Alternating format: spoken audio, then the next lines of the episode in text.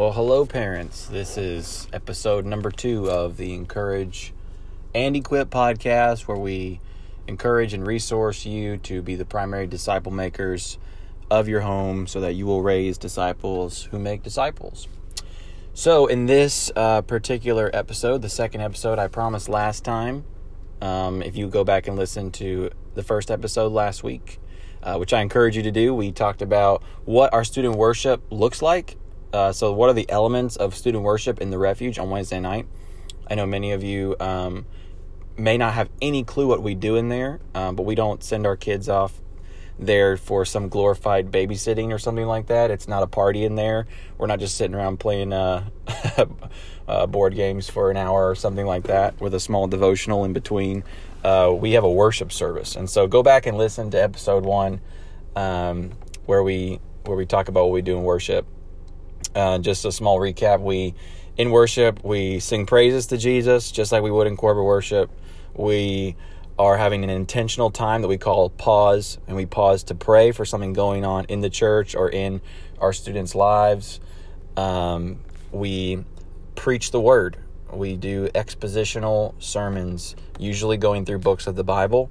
Uh, and we just finished the book of Galatians this semester, 12 weeks through the book of Galatians, verse by verse, chapter by chapter. And um, that's pretty much what our service consists of. And then we have a time to, to build relationships as well. So that's what we do in there. Now, I talked about how a lot of student ministries, and not a bad thing, um, include in their student worship time, if they have a student worship time, because that's not a requirement either to have a student worship service. But if you have one, a lot of student pastors uh, may incorporate games into the actual student worship service. And why don't we do that? At least do it very much. I would say we probably do some form of non worshipy type thing, like a game, once every blue moon in the worship service. And it would have some sort of intentional purpose of some kind. But it's pretty much non existent in the worship service. Um, and so I want to talk about that for just a couple things. What does that mean? Does that mean that I'm anti game? Let's talk about that. Am I anti game for student ministries and for students? Well, the answer is obviously no. I'm not anti game. I'm just, I don't believe that they have a place in the worship service specifically. Okay. I'm not anti game. I think game should be done for student ministries in a um, intentional set aside time and in a, in a set aside way. So, for instance, last night we had our Christmas party. Okay, the Christmas party included three games. We had a game where we dropped candy canes on a piece of twine to see how many they could collect. Then we had a gingerbread village making contest, and you'd be surprised at how bad some of our students are at building gingerbread houses and then you'd be surprised how good some of them were. The the winning team called the Winning Monkeys won last night, consisting of some students, some some guy students, uh, namely Charlie Beals, the Davis boys, uh, Derek Galazzo, and others, pulling home the victory on their gingerbread houses. Uh, so that was pretty impressive. And then we had a human gift wrap competition where we wrapped up a person as a present. And so it was a lot of fun. We had a, we had a lot of fun. It was craziness, but it was great.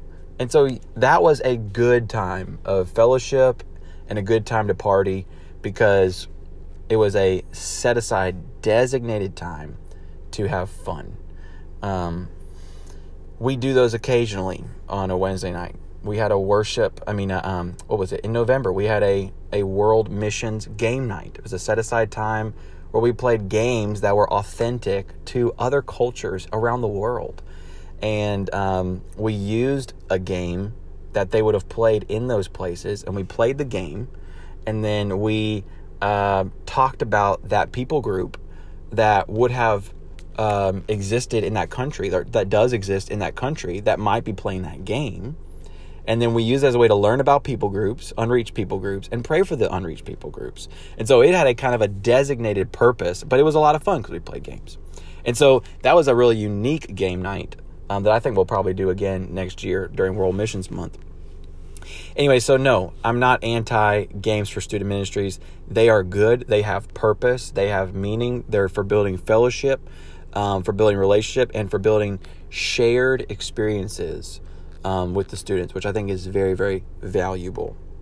Now, if they're valuable, um, and I'm not anti game, how come we don't play them in the worship gathering? Because, um, you know, it's been said if you play some sort of game in your midweek gathering, whatever that midweek gathering is, maybe it's a, a gathering to just do, you know, kind of a, a teaching time with small groups afterwards, which is a pretty uh, common model as well.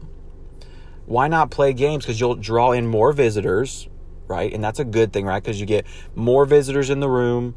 And if more visitors are in the room, uh, then they'll hear the gospel because they're in the room, right? So use the game to draw them in. And once they're in, preach the gospel, sing songs. You can do all your normal stuff, but the game kind of draws people in, right? So why don't do that if, if, if games draw people in into the worship service?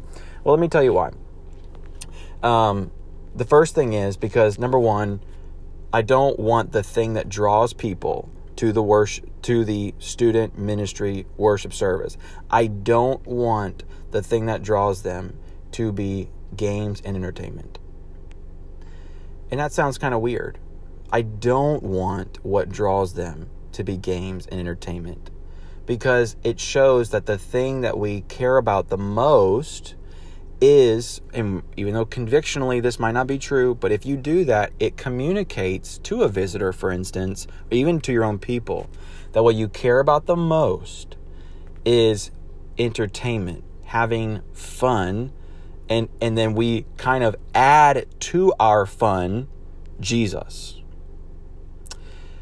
That is not the design of the local church. And I want our student ministry to be part of the local church. Right? We are we are students at Swift Creek Baptist Church. We are members of Swift Creek Baptist Church. We are a church. We're not a community center doing fun things. We are a church. And what does a church do? A church prays. A church preaches the Bible. A church preaches the gospel. A church loves one another and bears burdens and disciples each other and sings songs to Jesus.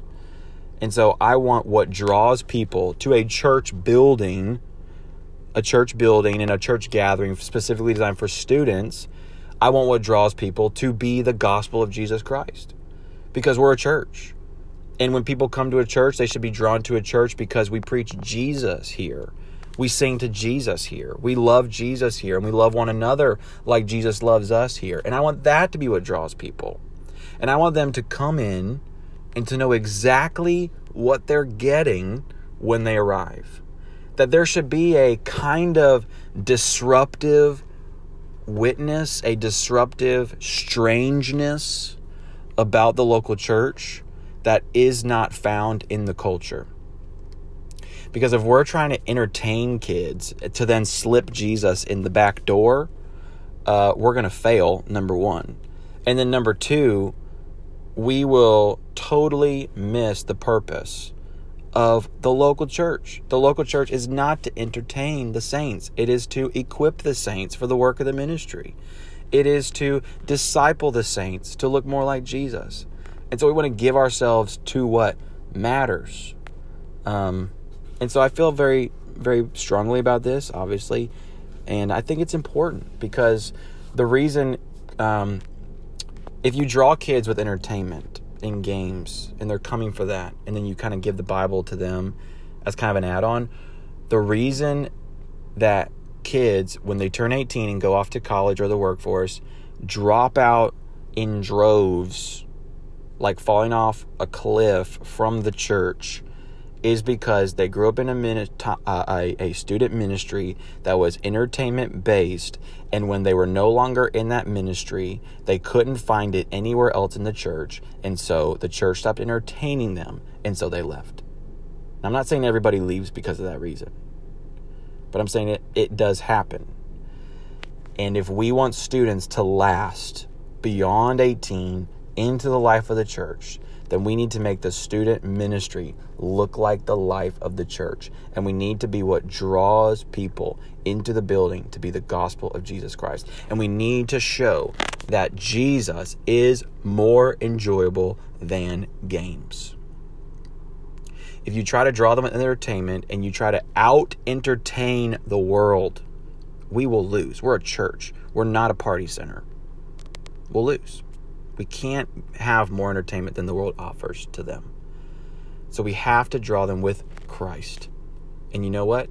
If they hear what we're doing and they decide after being drawn in and seeing that the thing we're most serious about is Jesus and then they decide to not come, I'm okay with that.